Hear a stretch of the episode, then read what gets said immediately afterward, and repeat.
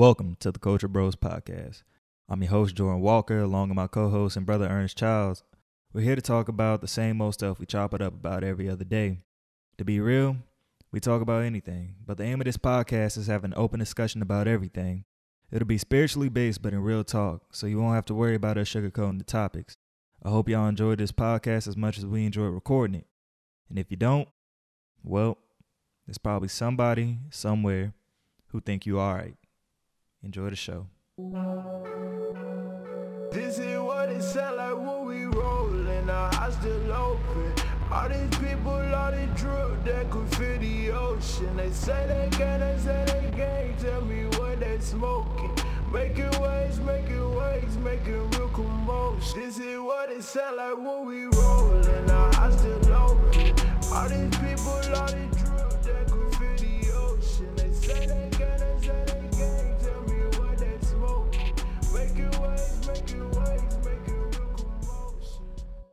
The U.S. Supreme Court first introduced qualified immunity doctrine in 1967, orig- originally with the rationale of protecting law enforcement officials from frivolous lawsuits and financial liability in cases where they acted in good faith in unclear legal situations.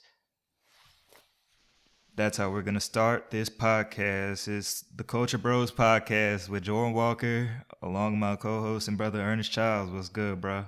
What's going on, bro? What's going on?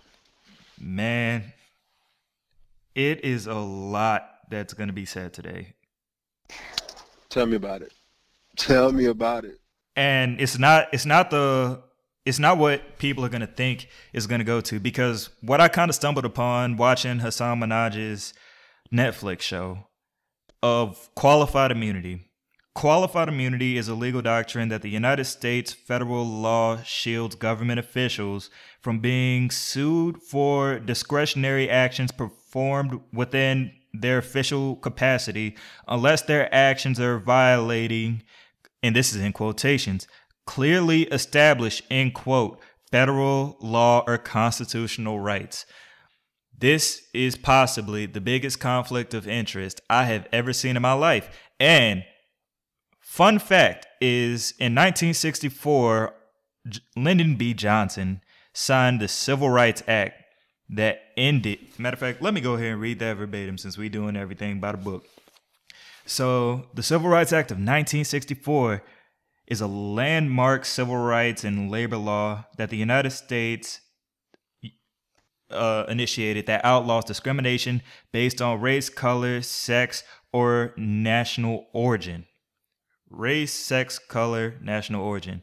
And in 1967, we had to create a law that protected government officials from being sued for violating clearly established federal law or constitutional rights. Now, people that are listening to this podcast, and I'm going to end this pretty soon, and we'll get to the other topics and actually get the ball rolling on this, but I, I want to make this extremely clear.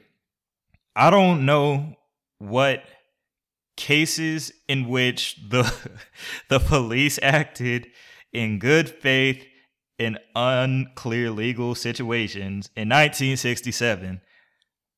I might be slow. I know I wasn't born during that time, but somebody please, please tell me what lawsuit happened that was big enough during this time that was an act in good faith or le- unclear legal situations. But that's just how we're going to start the podcast. We're going to keep it short because we because this is this is something that I found out today. I, we may just be ignorant to it, but everybody that I've asked so far has never heard of it. The same guy that signed the Civil Rights Act signed this. Signed Yeah. qualified immunity. Lyndon B. Johnson and the sa- same administration. Three years. All it took. You know, you know what I think too? Honestly, and this, I, I think this. Wait, is, wait, wait. Hold, hold, hold, hold your thought. I want to because we if if we start going, we gon' we gonna get two on it, bro.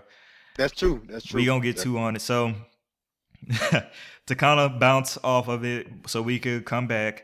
First of all, first question we have for the pod: When was the first time you noticed you were being discriminated against as a black man growing up in America? When, from 1996 to now was the first time you noticed discrimination?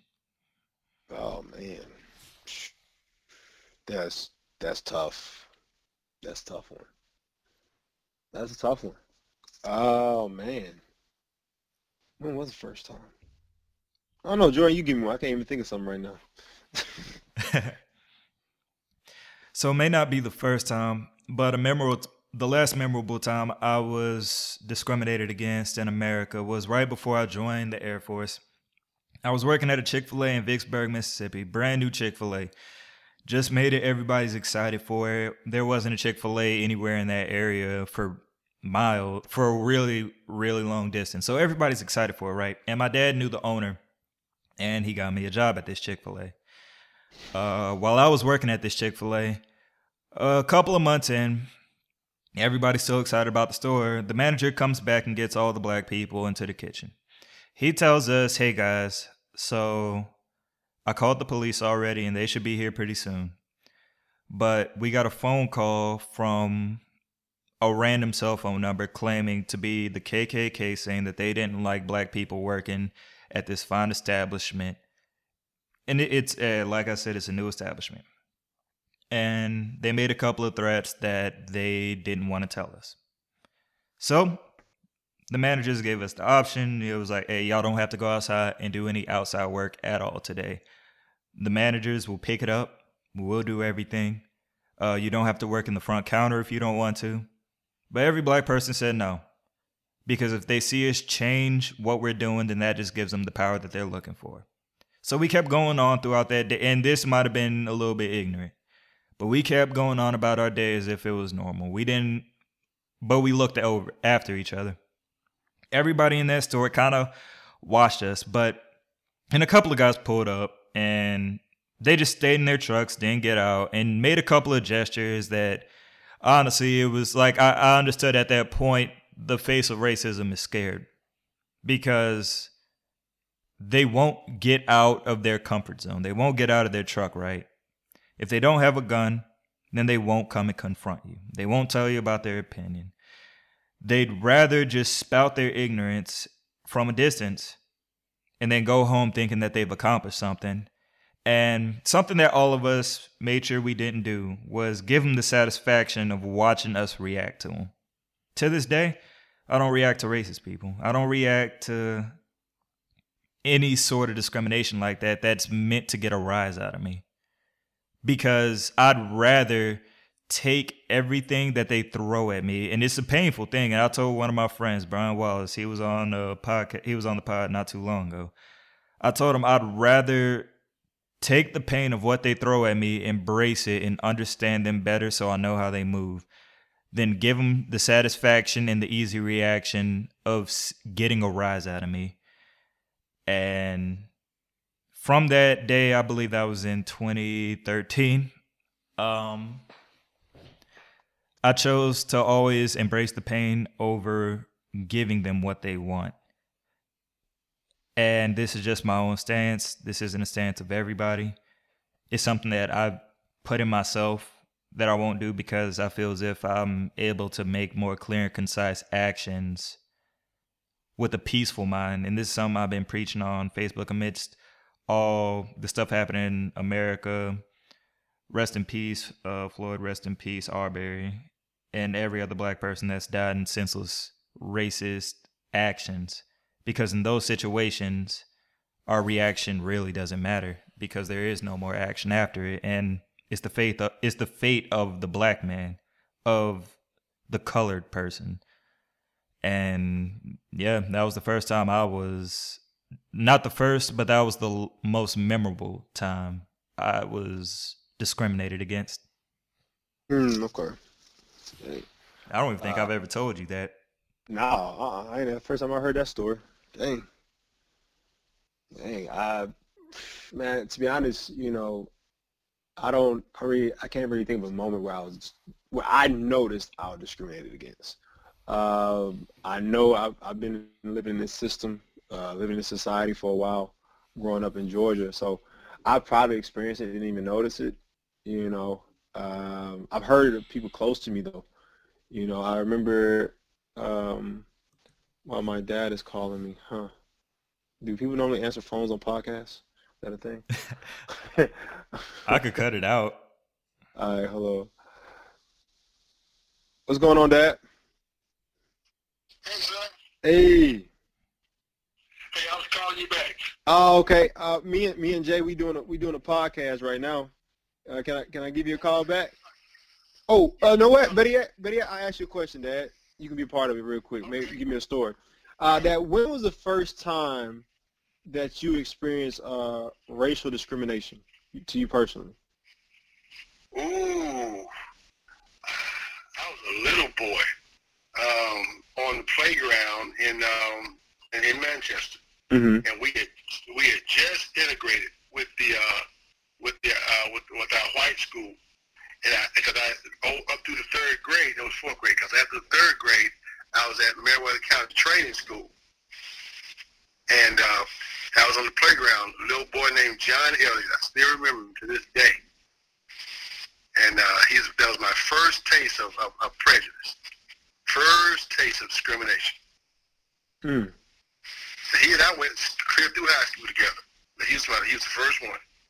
And what what happened? Basically, on the playground, and he did not like that a black boy was on the playground with him, and decided that he he wasn't going to let me play with anything that I wanted to play with. Oh wow. That's what that's what it was, and he and he and was so mad, man. He, he wanted to fight. I still remember remember hitting me hitting me in my back. I can't. I can remember like it was yesterday.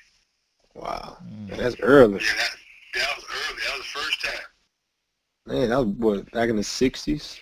About. Mm-hmm. I, see, I was in. I went to elementary school. See, I was born in '61, so I was in.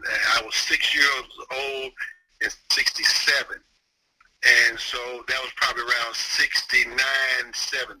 Mm, okay. hmm Yeah. But that was my first. That was my first taste. Now, now later on, I, I, I figured out um, that my my daddy and mom uh, had been uh, been discriminated against uh, when I was a kid, but I didn't know that Mm. that was going on because they were calling my mom and dad Eloise and Ernest, but she they had to call them Mister and Miss Miss Steele and Mister Steele. And I Mm. couldn't figure out why you were calling my dad and mama Eloise and Ernest, but they had to call you Mister and Miss. Mm, yeah. But I didn't figure that. I didn't figure that out until later. Oh man. Yeah, Jordan had asked me when the first time I experienced racial discrimination. I told him I couldn't think of a moment where I experienced it and noticed it hmm uh, personally. I've seen it, you know, uh, heard about it, but as far as me, where I've known, I'm like, ooh, I just got racially discriminated against. I can't really think of a time at the moment. I'm not saying it hasn't happened. Yeah, yeah. Yeah. Olivia had she had the same thing until she ran into that guy Oh yeah. at uh, McCurry Park. Yeah, I remember that. That's what I actually thought of Olivia uh, on uh, when Jordan asked me the question. Yeah. hmm Yeah, she ran to that guy at, McCurry Park. That was her. That was her first taste. Cause we, mom and I've been telling her that stuff exists still to this day. But you know, uh, we, we we brought our kids up to to feel they were equal with everybody else. Yeah. and um, and not to you know run, run around looking at for racism around every corner.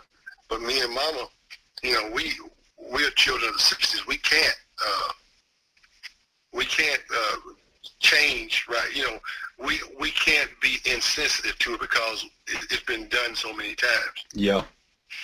Yeah, absolutely. Yeah. That's true. That's true. Well, Dad, I appreciate your uh your story. We're gonna we're gonna, we're gonna is it okay we put it on the podcast? Yeah, you can put it on there and uh, uh, on the podcast, and, and maybe not use the guy's last name. His name was John, though. I never forget it. May not- may not we, use We've been coming up with names the whole pod, so Last John name. is John is it. John, okay. But he and I went through school all the way. We graduated in the same class. Mm. But that was our first encounter, white and black. And, uh, and we got into it on on the playground. And that's because he, he thought that because I was black, I shouldn't be able to touch nothing. And, Wow. uh, I didn't I didn't like that. I didn't like that at all. Yeah. Kind of scared too because I wouldn't wouldn't uh, you know you wouldn't interacting with white folks like that. Yeah. Yep, yep, absolutely. But yeah, feel free to use it, son. All right. I appreciated it, Dad. Appreciate it, Mr. EJ. All right, all right. All right, I'll, I'll talk to you later, Dad. Love you. Okay, love you too. Bye. Man, But uh, but yeah, he mentioned my sister's incident. yeah, Uh, and so my sister, she was in the McCurry Park uh, with with my folks, and you know, you know how you know dogs see people and dogs just get excited and stuff like that, where they may bark or they may lunge at somebody and stuff like that. yeah, So my, my sister walked past this guy and his dog, and the dog's acting up, and the guy said out loud, he says, talk to the dog. It's like, stop, you making, stop, you making me look bad in front of this nigger. Or something like that. I was like, whoa.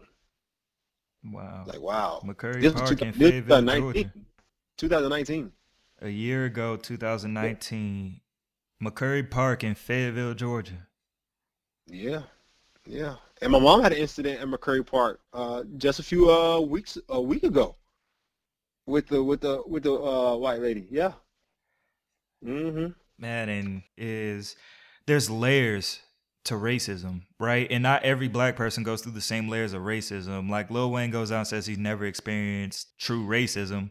And I see a lot of people go at him because of that. And that's not fair because some of us just haven't gone through it. Mhm. But a real large majority, just just from hearing from your dad, like your dad's gone through it, your mom's gone through it, your sister's gone through it. There's only one person in your family that has managed to avoid serious racial discrimination. And like the odds are just so bad. And just for me, I know my mom's gone through it, my dad's gone through it. And the thing that a lot of black people don't even talk about the most is I have five other siblings and we don't speak about it to each other. Like I've, I, I think my dad is the only person that knows of the Chick Fil A story. Cause I, I, I went home and I told him I was like, yeah, some people claiming to be the Klan called and threatened to come up, and I, they didn't tell us what the threats were. But you know, the rest of the day was good. Uh, we just kept, and that's a strength a lot of black people have. We just know how to take it and that sounds so sad from a lot of people that have to hear it that we just know how to take it. But that's just been our history. That's what we've had to deal with since slavery even from slavery and the shroud and veil that goes over people's eyes throughout time is oh we see you know michael jordan we see lebron james we see beyonce jay-z. Racism can't exist. Black people coming up like this and the thing is is just as rare as those black successful celebrities are it's just as rare for them all to avoid racism and throughout all of the industry, Lil Wayne might be the only person that I've ever heard say that he's never experienced something before. And that's just the strength of our people. We've just always gone through it and we've always been fighting. And throughout these times and everything going on in the States right now, it's deeply in us already, but the surface level issues that America comes with that really wear us down and I gotta say, like I like I want to do this pod maybe on Sunday or like last week sometime when everything was happening. But I'm happy I had the time to meditate because I just figured out about qualified immunity maybe like 45 minutes ago. And just breaking it down within my own head, it's still like understanding what qualified immunity is, and we'll get to that later in the pod. It leaves me breathless because it's existed for so long. It's not taught in schools. It's not taught in colleges. It's not ta- it's not spoken about in the political world, but it happens. It's it's a major part of what happens. But before I get into that, because we're gonna get into that into this pod, I'll get on to the next question. Uh, the next question that I have for you is um, how do you react to the world's treatment of black people? Oh man. Well, my reaction. Um, I think my first re- my first reaction is my emotional reaction. Um, it it hurt. It hurts me. It saddens me. Um, it angers me, frustrates me, but it, it, it empowers me to do something, to uh, to speak out, to to voice uh, a voice of change, to gives me uh, power to stand up for what's right, stand up for for justice, stand up for for truth. Um, also, it makes me vigilant. Vigilant. You know, even though I can't remember a, a time where I uh, got discriminated against, you know, where I recognize it like directly in my face or directly uh, being confronted with it, I I still know that it's out there, and I, I must stay vigilant. I must, uh, you know, be mindful of my environment, be mindful of the people around me, uh, be mindful of of how people perceive, may perceive me. So you kind of you kind of keep that in back of your head at all times, and you make sure you govern yourself and uh, conduct yourself in a manner in a manner that's um, that'll keep you keep you on the on the right side. You know, because uh, you can't lose your head, can't lose your cool, uh, because if you do, that could be either life or death for you. And uh, and, and so many times, you know, we are justified in, in the anger. We are justified in how we feel and stuff like that. But we still have to have a certain level of self-control and discipline, know how to channel that energy, channel that anger, channel that those emotions in a, in a way that's going to produce produce change. Uh, so uh, those are my reactions when I when I think about how black people have been discriminated against. But but my emotions range from from sadness to to straight fury. Um, yeah. But I, I'm shocked by the heart of black people, their resiliency.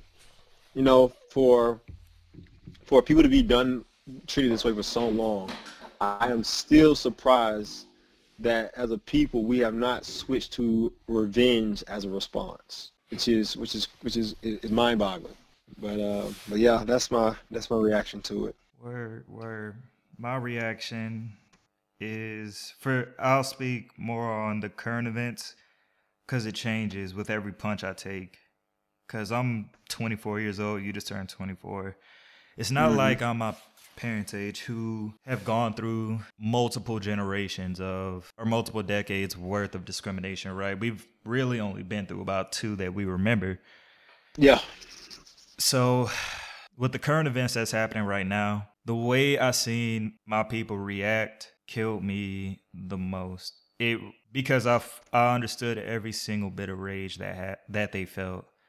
I understood yeah. every tear that was dropped. I understand every blood that fell, every mother that went that had sleepless nights wondering where her son's up at night when he hasn't called her mm-hmm. and he's mm-hmm. out with his friends every father that gets mad at his son when he sees him raise his temper out in public. There's so many things that like run through my head, and not that many of them really apply to me because, like I said, back when my Chick fil A incident happened, I accepted a certain level of responsibility and pain that comes with being black.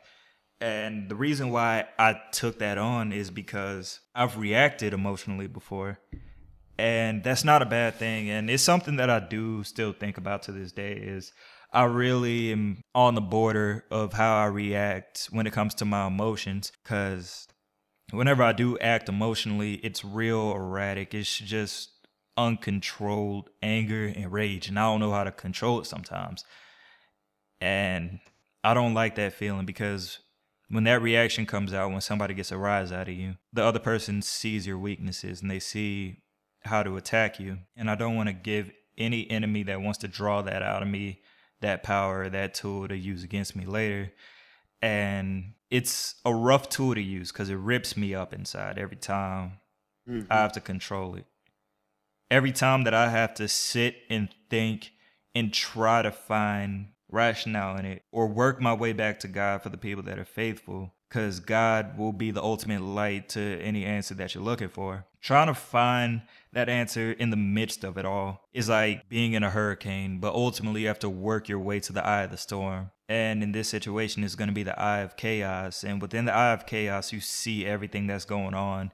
You understand which way it's going. You understand why things are happening, what's floating around. It's the most calm of all the chaotic things that's happening is within the eye of it. I choose not to leave that storm. I choose to stay in the eye and always move in that area mm-hmm. because within there I can tell my people what's going on. And the thing about being within the eye is typically you're alone. Nobody wants to always be in the eye of a storm. There's not that many people that r- build their house in that area. That's kind of what I've done and a couple every now and then there's people that pass by that kind of see what I'm trying to do but I don't I don't blame the people who don't I don't blame the people who enter the storm and try to leave as soon as possible because that's the rational way of thinking. I decided to keep going deeper into it until I found the eye, and finding it isn't easy. Every now and then it swallows me up, and I have to find my way back to it. And I don't ever try to find my way out because on the outside looking in, it's hard to see what's going on.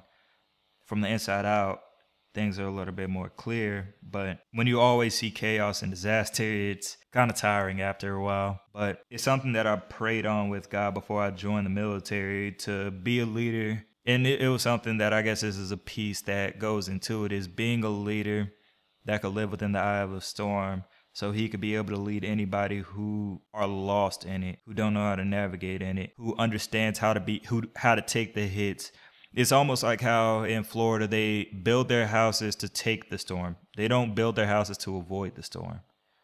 In Mississippi and Louisiana, they build houses on elevated uh, spurs or at the top of hills. They build levees. They understand how to survive the eye of the storm through the eye of the storm. And But you know, it's something you said about the eye of the storm that's really amazing though. At the eye of the storm, it's very peaceful. You know, in the eye of the storm is where the light shines through. and you need to have that peace and that light to be able need- to see it all. Yeah, it's it's almost like you go through the storm, you get battered a little bit. You're you're you're you're being challenged. You're being pushed, but then you reach the eye, and now this is where God is teaching you what you went through. He's teaching you uh, what you know, what lessons to be learned. He's he's giving you wisdom. He's giving you insight. He's giving you light into the situation, which prepares you to go through. So it's like it's like the first part of the storm is Chaotic. it's chaotic because you're because you're because you're going through for the first time. Then you're being taught, but then you get to You're being go through the next part of within it. Yes, yes. And you go to that next stage where now you're putting into practice what you learned from the experience, from the reflection, and now you're testing what God has put in you when you go through the rest of the storm. everything that you forged throughout the entire storm en route to the eye of the storm you now are sitting with within the peaceful mind of the storm within the eye of the storm everything that's hit you you understand and that's a lifelong lesson that I've learned is within the eye of the storm do you learn the most lessons? And that's a place that I choose not to leave because instead of praying for avoidance of the demons that come into my mind I embrace them. I sit in the eye of the storm within depression instead of running away from it taking drugs to try to repress it drinking my way out of it. I sit within the eye of the storm to understand what's going on. But the thing is is within the eye of the storm you have to understand you still take risk if you ever choose to leave it. And within that risk you can spiral out of control. And it's a cliffhang of insanity that even I can't say what'll happen if I ever choose to leave it. And whoever I do end up marrying or whoever comes along the line to understand me is gonna have to understand that I'm just the type of person that my mindset and this is a mindset kind of thing. It's not literal. I'm not actually gonna run into the center of a hurricane and move with it. That's insane it's a mindset. Or if the day comes that I do have to do it, I have the mindset to do it. But whenever I see the world, the world's views of black people come, whenever somebody says something that down talks black people, I've been through that part of the storm already, and it doesn't really affect me. I've seen it. I know how. I know what happens after. I understand the pains that are going to come with it. Therefore, I don't react. The only things that I react to are the things that benefit the fight, that benefit the cause, that benefit the other side of a chaotic storm, which is like a forest fire. After the forest fire comes the ashes, and within the ashes is where the acorns are going to grab root and they're going to regrow the forest that was once burned down. That is what I understand what happens after the storm is it's eventually going to pass. Even though this is the longest storm that's happened in human history, no matter where you go in the world, there's going to be discrimination. There's uh, in some way, shape, or form, and that's something that I wish black people would hold on to more. They, I wish that they would hold on to how valuable they are, how the blood that's in our veins, how far we've gone, the strength in our blood, how we were forged through slavery, through Jim Crow to be able to take anything at this point. Yeah. And we are people that even though we don't have a full grasp on everything that happens within our community, we still fight to better it.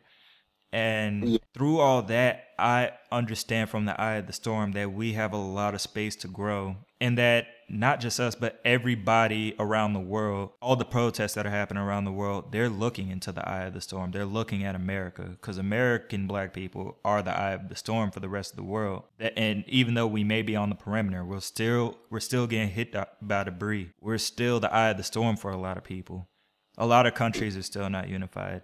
China, for instance, is an example of an economy and a government that is, for the most part, 100% the same population, but they still have rights. They still fight the government. They're still fighting for their freedom. They're fighting for just freedom of access to the internet, right?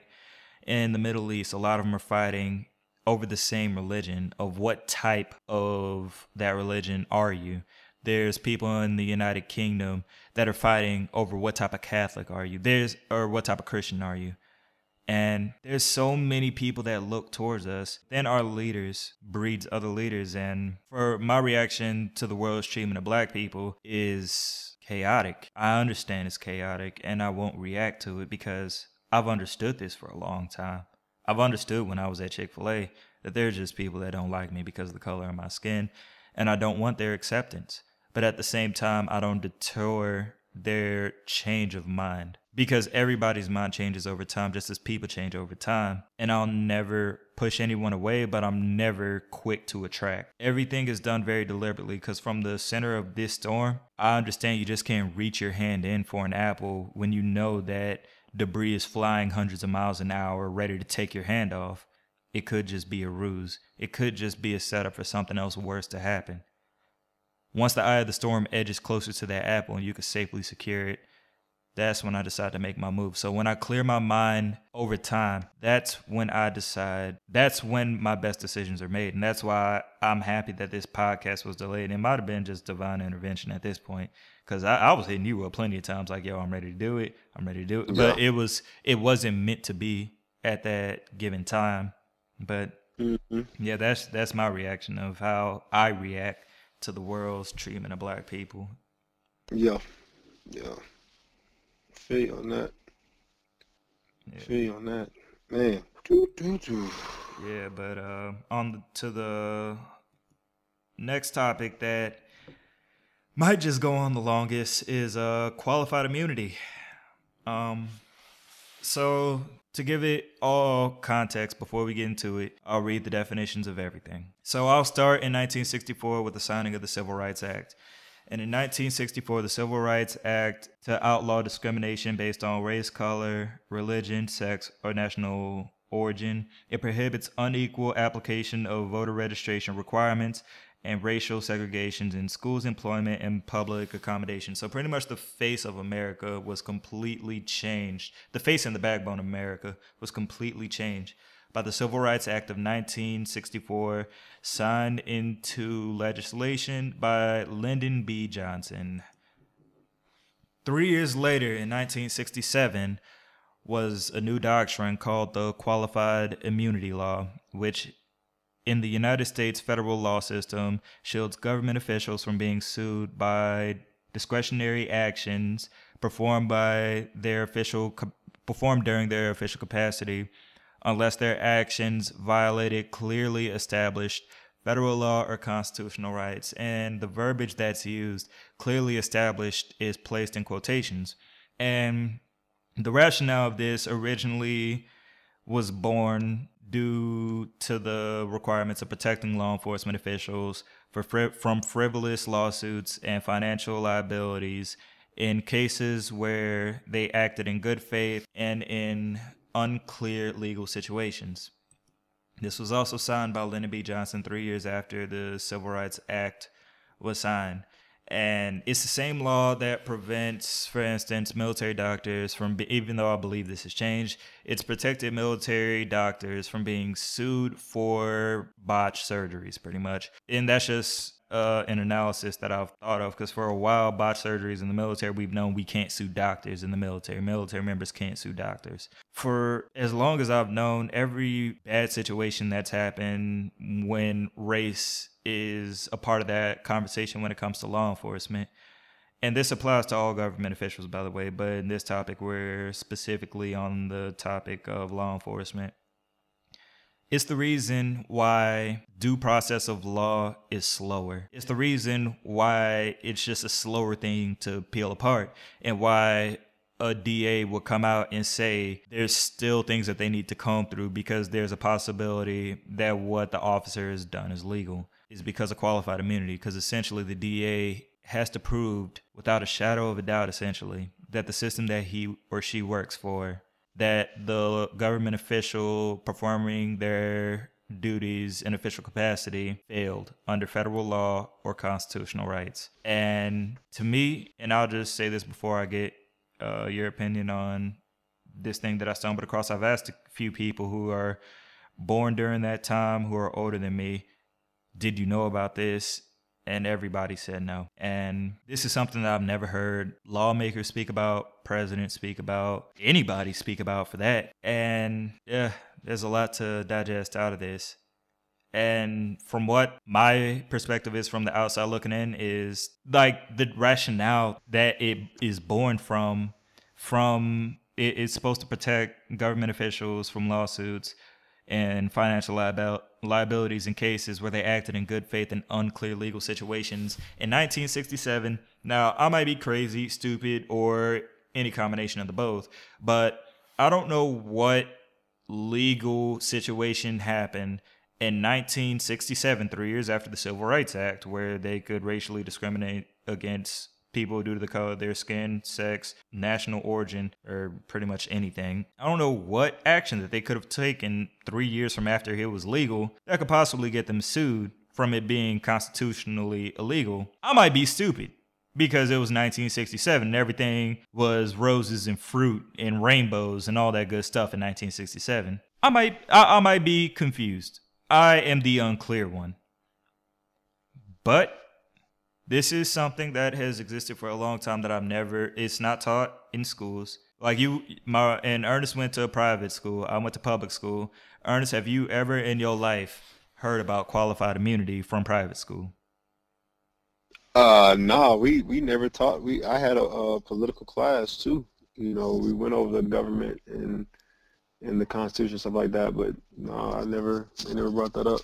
I've asked. Nope when we had just got off the phone with Ernest's dad and before we had got on the phone with him about this, I had asked him before we started the podcast, has he ever heard of qualified immunity? Him nor his mother have ever heard about qualified immunity.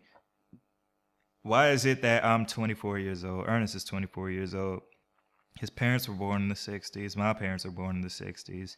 And many people have existed between the signing of this law and where we are now presidents have existed, have been elected, and politicians, Supreme Court justices. Why has this never been spoken about out of all the times that black people have called for racial unjust injustice? Why have I never heard the two words qualified immunity? And before we get into that, or if we end up drifting into that, what are your thoughts on qualified immunity? On oh man, uh, simply I like to make it simple. So look, people people like Martin Luther King, civil rights leaders, Malcolm X, Rosa Parks, uh, Reverend Al Sharpton, all these different people. I probably Reverend Al Sharpton, but he in alive then? I don't know. But uh, you got all these people though in the civil rights movement who pushed for this change against uh, the oppression of, of black people in the United States, and you know they were they were they were uh, protesting and, and doing lock uh, sit-ins. They were doing bus boycotts. They were they were doing all these things to get the attention and push for this change. And it gets to the highest level in, in the in the uh, country, and they write a civil civil rights bill which stops legalized uh, segregation and discrimination against black people. So now government agencies, uh, uh, businesses cannot discriminate against people on the basis of race. If they are, they can be convicted and stuff like that, which was a win. That was a big thing that happened. Martin Luther King was there, and people rejoiced, and and and and people really thought that you know change is now here. But then they come in secretly behind and undercut, you know, what was just been done. Now the government agencies that that now have a law against them saying they can't discriminate against, how now how how now has another law protected them saying, yeah, you got to prove it. You know that is racially charged, racially this, without a shadow of doubt. And the people who who are going to judge this case are from the same branch, the same system. So really, now that there was a law in place that will hold people accountable for racial injustice is now nullified by another law. You know, we've been completely wiped out. So it's it's I, I see why Martin Luther King was speaking to a group of young people in 1968, and they booed him from his own uh, uh, group, and he said they, they booed him because they they are hurting hurting because they bought the they bought the the dream that that Martin Luther King had. They they they believe that they were working toward a nation that would not see them on the basis of color of skin. They they they bought into the vision that that this will come to pass. But he had to look and say, you know, we have we have not been able to deliver on that promise. And the reason why, because large part because of because of that bill, and they snuck it in there. They snuck it. They made big publicity about the civil rights law, which was a big deal, but come right behind it three years later and undercut it. And now we have black people screaming for justice, and people keep escaping through a loophole in the law and and that is completely sad. That is that is disheartening. That is frustrating. And I, but they are being exposed. This is this is a truth that has been in darkness, but has now been brought to light. And as Jordan told me, so he, he got the word of this. He says, "I know how we need to fight." And and that's and that is a one of the one of, a, a really good starting point uh, really good, uh, really good place to, to begin this fight and, and and really fight for the change and get results that that we need and that we deserve. So that's all I have to say about that for now.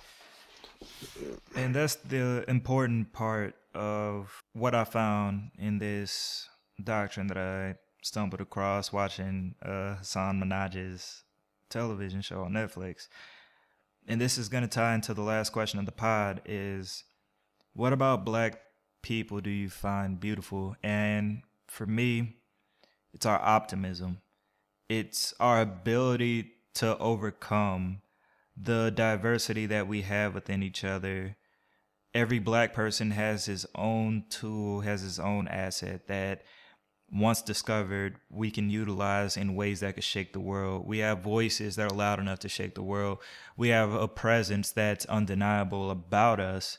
And when we cultivate and mold that into a fixture that could be used as the greatest horn that could be heard from the depths of hell to the tops of the heavens, black people have been able to form that throughout generations, and not just from America, since Africans were taken from our original homelands, we found ways to be able to make our voices known. We found ways to change governments. Within the last, within the existence of America, black people have been fighting for our freedom. And it didn't happen overnight. It happened through hard work, blood and tears, and unfortunately the death of a lot of our people. And it's because the battle that God has left us with, God knew that we would have to take on the world and that this was a possibility. God may have foreseen all this happening, but with it's not like we've been left here by ourselves. And we've been left here with great leaders like Barack Obama, who was an example of a very poised and elegant black man, along with his family, of how you could sit in the highest seat in the land in America for eight years, which is hard. Hard. Everything you do is being scrutinized. And I'm speaking of his personal actions, how he went through that whole thing as a black man, and not a single negative word could be spoken about him personally. His decisions as the president, that is up for debate depending on who you are. But within that, I'll say take that as a grain of salt because every president, in some way, shape, or form, is going to do something that somebody else isn't going to agree with. And before him, we had great leaders from the civil rights movement, like Malcolm X, like Huey, like Martin Luther King Jr., like Louis Farrakhan, like every, everybody that fought for every single one of rights. Rosa Parks that initi- that initiated a lot of things. She wasn't the initiator. She wasn't the first. She wasn't the first black person that that happened to. It was just the first person that caught the media's attention. And back then, the media was quiet.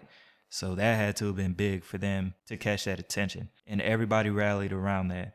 Back when Harriet Tubman was fighting for our freedom and working with the Underground Railroad to get us to the place we've been, to all the black leaders who have shown us lights and directions of how we could become great. We have a history of people that have shown us how beautiful we are, how even during the hellish times that we'd have to go through back in the past, that we could still make salvation out of it. Salvation we made salvation on earth happen in the darkest of times, but we had Yeah. to go through the darkest of times. And at the end, we had God to fall back on when it was all said and done. No matter Yeah. what decision we made, if you're a faithful person, we had God when it's all said and done. If you're not a faithful person, we all have the same fate that we all have fallen into. And within that could be the peace of understanding that we're all going to be in the same place. We're all going to be back at the place where we began. And within that is the beautiful story of how black people have turned. We, we're pretty much the alchemists of the world. We've turned dirt into gold. Even to this day, to a lot of people, they believe that we're still not worth anything. You go around That's- the world, you'll still see discrimination happening. And the idea of racism isn't a color thing. It's an idealized action. Chinese people will discriminate against each other. But in America, there's a more thick definition of it where they could place that on the black man and and the black woman that we started off as the genesis of racism in America. And we've had to fight this oppression for so many decades. And things like the qualified immunity law are ways, for example, that Colin Kaepernick took a knee in the first place. And it was hard for black people to prove our case because we didn't have as many phones back then. We didn't have video recording just pop out of our pockets and show the injustices happening that we've known have been happening. We've come from a past that has never been in favor of us. So we were all baffled and just kind of confused how people could just be confused as to how within a generation as old as our parents that this system hasn't changed. For the most part, the Constitution hasn't changed that much after a point the constitution the constitution stopped changing. So why is it so hard to understand that the legal system that is based off of the verbiage of the constitution which by the way the way that they prosecute everybody is to the furthest extent of the law. That is how far they can go. There's no minimum extent of the law. That's based on the judge. That's based on the government official who is dictating that who is affected by qualified immunity who works under the weight of qualified immunity. They understand that they have something that backs them. Meanwhile, black people are just pleading our case from under somebody's knee and we still die. We could say that we're not breathing, we still die. We could just be doing, we could just be walking down the street from the store in a hoodie with some Skittles and we'll still die. We could do as little of an infraction as jaywalking and we'll still get beat down in front of everybody. There could be complaints against police officers, multiple complaints, over over 10, over two, oh, dozens of complaints by multiple officers within your system, within a county system. Two of them may have been proven or have been acknowledged. Nothing has been done about it. That police officer still works there. The quality of the justice system that we have is piss poor at the best, and it can be improved. And that's the beauty within the eye of the storm that exists it can be improved and it will be improved. because we will refuse to be silent about this. And for the first time, the world sees the silence that has been shoved in our mouths that can't be ignored by the views of our eyes. Luckily, there was somebody with a camera, and the there there's a lot of debate over why didn't the people push the cop off? And all of every black person in the world wants that. But in order for the world to see what happens to us i don't know why it takes things like this or Trayvon Martin or Michael Brown or Sandra Bland or so many others that have died under the care of law enforcement officials or their death has been in lieu of law enforcement officials. That has taken this much for the world to see what was legal three years after the Qualified Immunity Act was signed. What was happening in the 60s and prior, the slavery that existed before the 1900s. We don't know why it took this long for somebody to hurt our dying breath, but they officially heard it, and it's impossible to ignore. There's nothing they could do to silence us at this point. And the beauty of black people is we're still going to progress. We're still going to be great. We're still going to grow. We're still going to be genetically just great and not saying other people aren't genetically great. The the fire that we were forged in from our ancestors still burns within us to this day, and that's within our genetics. And that's a beautiful thing. And throughout this whole situation, I know we're gonna bounce back, even though a lot of us got caught in the storm that's been happening. All of a lot of us are gonna find our way out.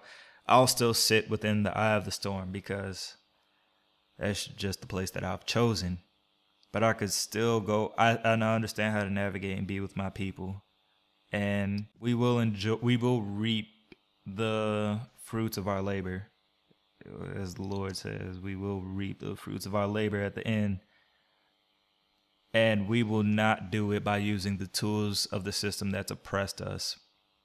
We won't invoke a qualified immunity for Black people because it's just going to be redirected somewhere else. We're going to use the tools that freed us in the first place to free us now, and we'll be the eye of the storm for the rest of the world to see. The rest of the world is going to get to the holy place. We're going to get to the final steps, bro. We that's the beautiful thing about black people.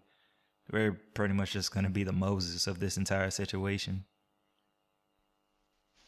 And that's kind of where I'm at. That's it. Well, mm, I see such a correlation between black people and Jesus. Oh man, we're all connected, man.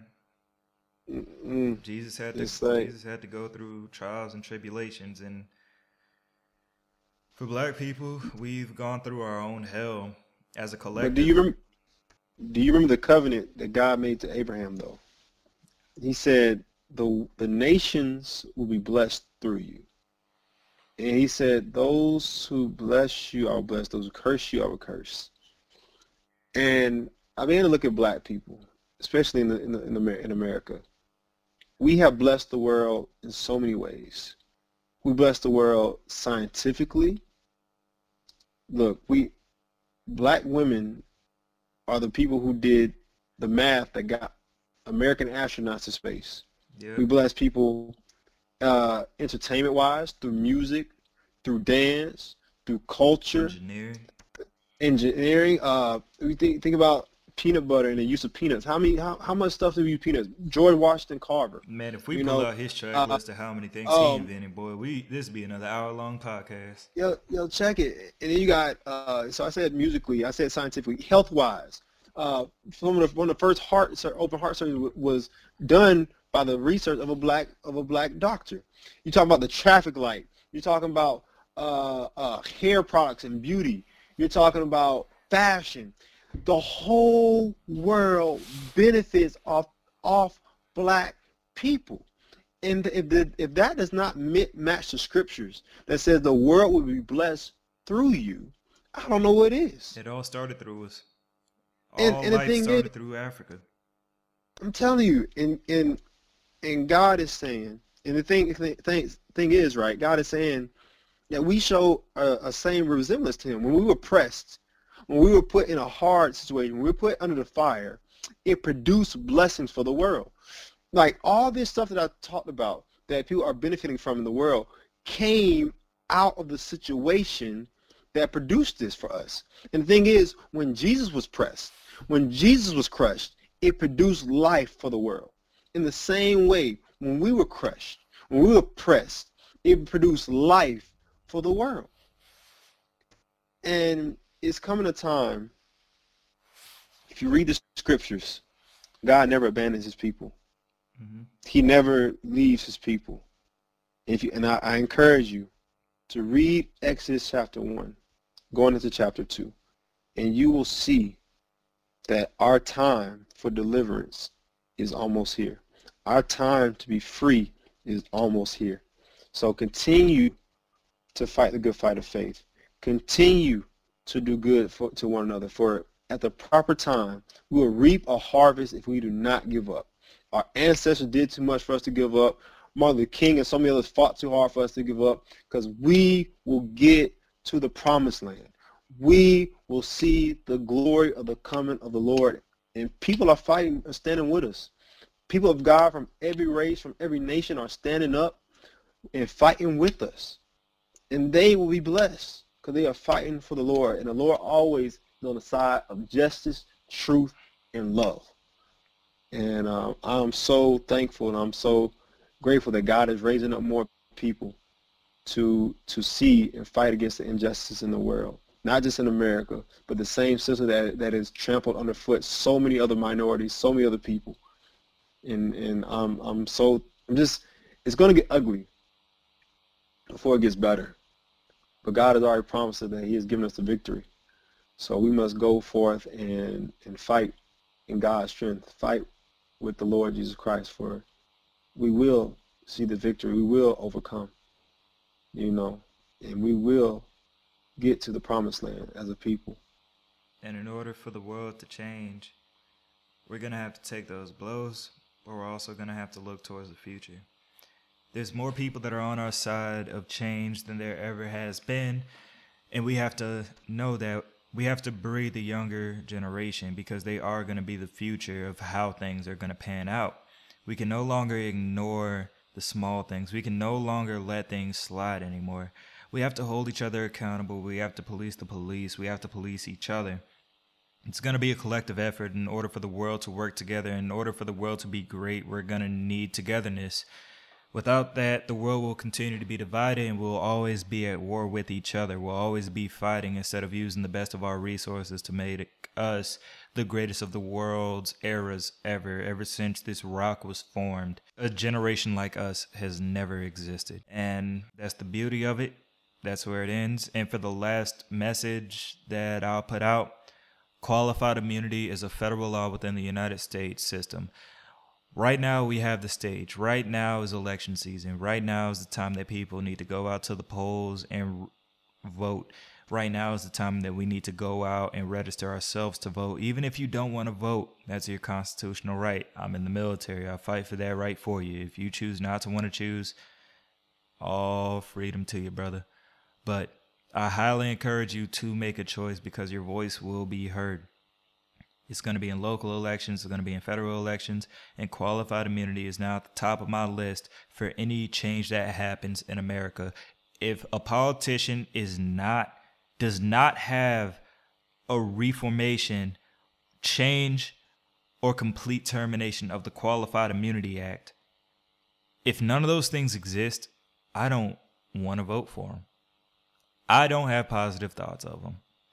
I need for this to change because and there's something that our friend had sent us. I'm not gonna say her name because I don't want to put her on blast, and for people just to try to find her. But I'll just say Miss Jones. That's a pretty like general last name. Her no, last name's pretty. You, you know Miss Jones. We play pranks on her every now and then. Kind of Mhm, kind of funny, mhm. messed up, but Mm-hmm. she just uh, sent me a list of a lot of legal blankets that the government has been hiding under for a while, and I'm going to examine a lot of this stuff. And I challenge all my people to do that. Do your research. Dig into the thing. Dig into the hidden things, because throughout all the riots, us making our voice known, making our presence like abundant, we need to be able to speak clear and concisely. Because if we don't speak clear and concisely of what our needs are, then they'll never happen.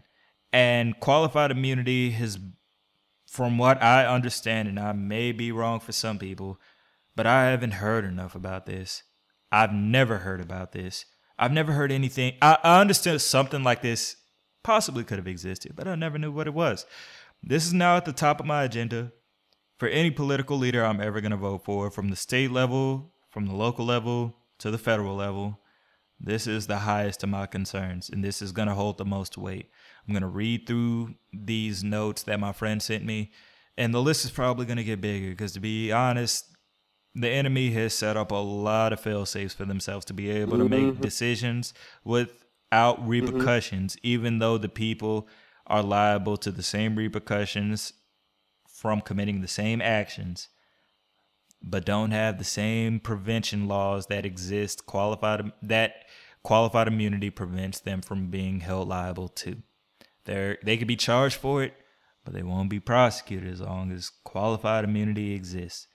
So this is at the top of my priority list when it comes to anybody that I vote for. This is the end of the podcast. I'll give the floor to my brother for any closing statements. And it's been a blessing to talk to all y'all.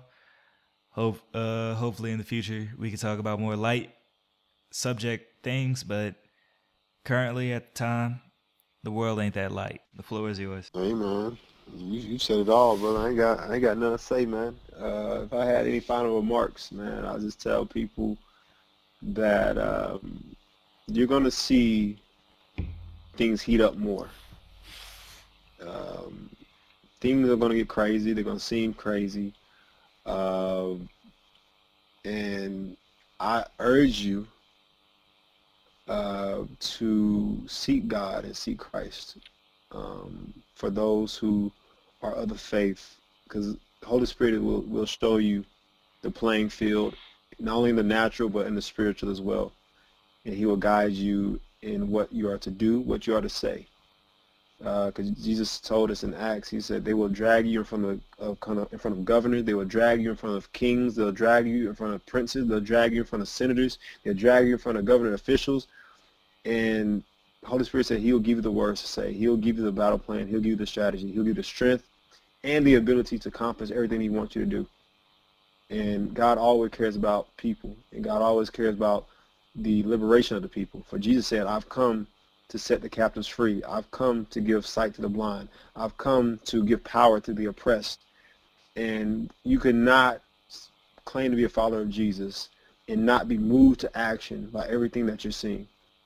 But know that Jesus has said that in this world there will be trouble. But he also says, take heart, for he's already overcome the world. So you take that and run with it. And for those who may not be a part of the faith, What? your conscience, your conscience, your conscience tells you what's right. Your conscience tells you what's wrong. So join the fight. Join, join everybody. It's a collective effort from every walk of life, no matter what creed, no matter what race, no matter what color. This is everybody's fight. Everybody's fight. Because as Martin Luther King said, a, a threat to justice somewhere is a threat to justice everywhere. So this is everybody's fight. So may we come together and unify, and, and as Jordan said, may we fight the right way. May we fight in the, in the booths, in the booths for our voting. May we fight by educating ourselves and, and, and really knowing the system in which we're fighting against so we can fight the right way. Um, and that's all I have for you guys. Word, word. And no matter what your decision is, understand we'll never leave you. For the people that are truly fighting for the change, we will never leave you alone, even amidst the times of rage when you're emotionally broken. And we will always be by your side, and then we will also correct you when you are flying off the handle. And that's what family and loved ones do we we're here right by next to each other for whenever the hard times come and when the good times pass and we could all enjoy it together.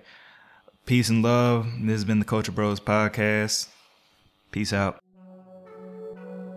This is what it sound like when we our house still open. All started drip that could fit the ocean. They say they can, they say they can't tell me what they smoking. Making waves, making waves, making real commotion. This is what it sound like when we rollin', our eyes still open. All these people, all these drip that could fit the ocean. They say they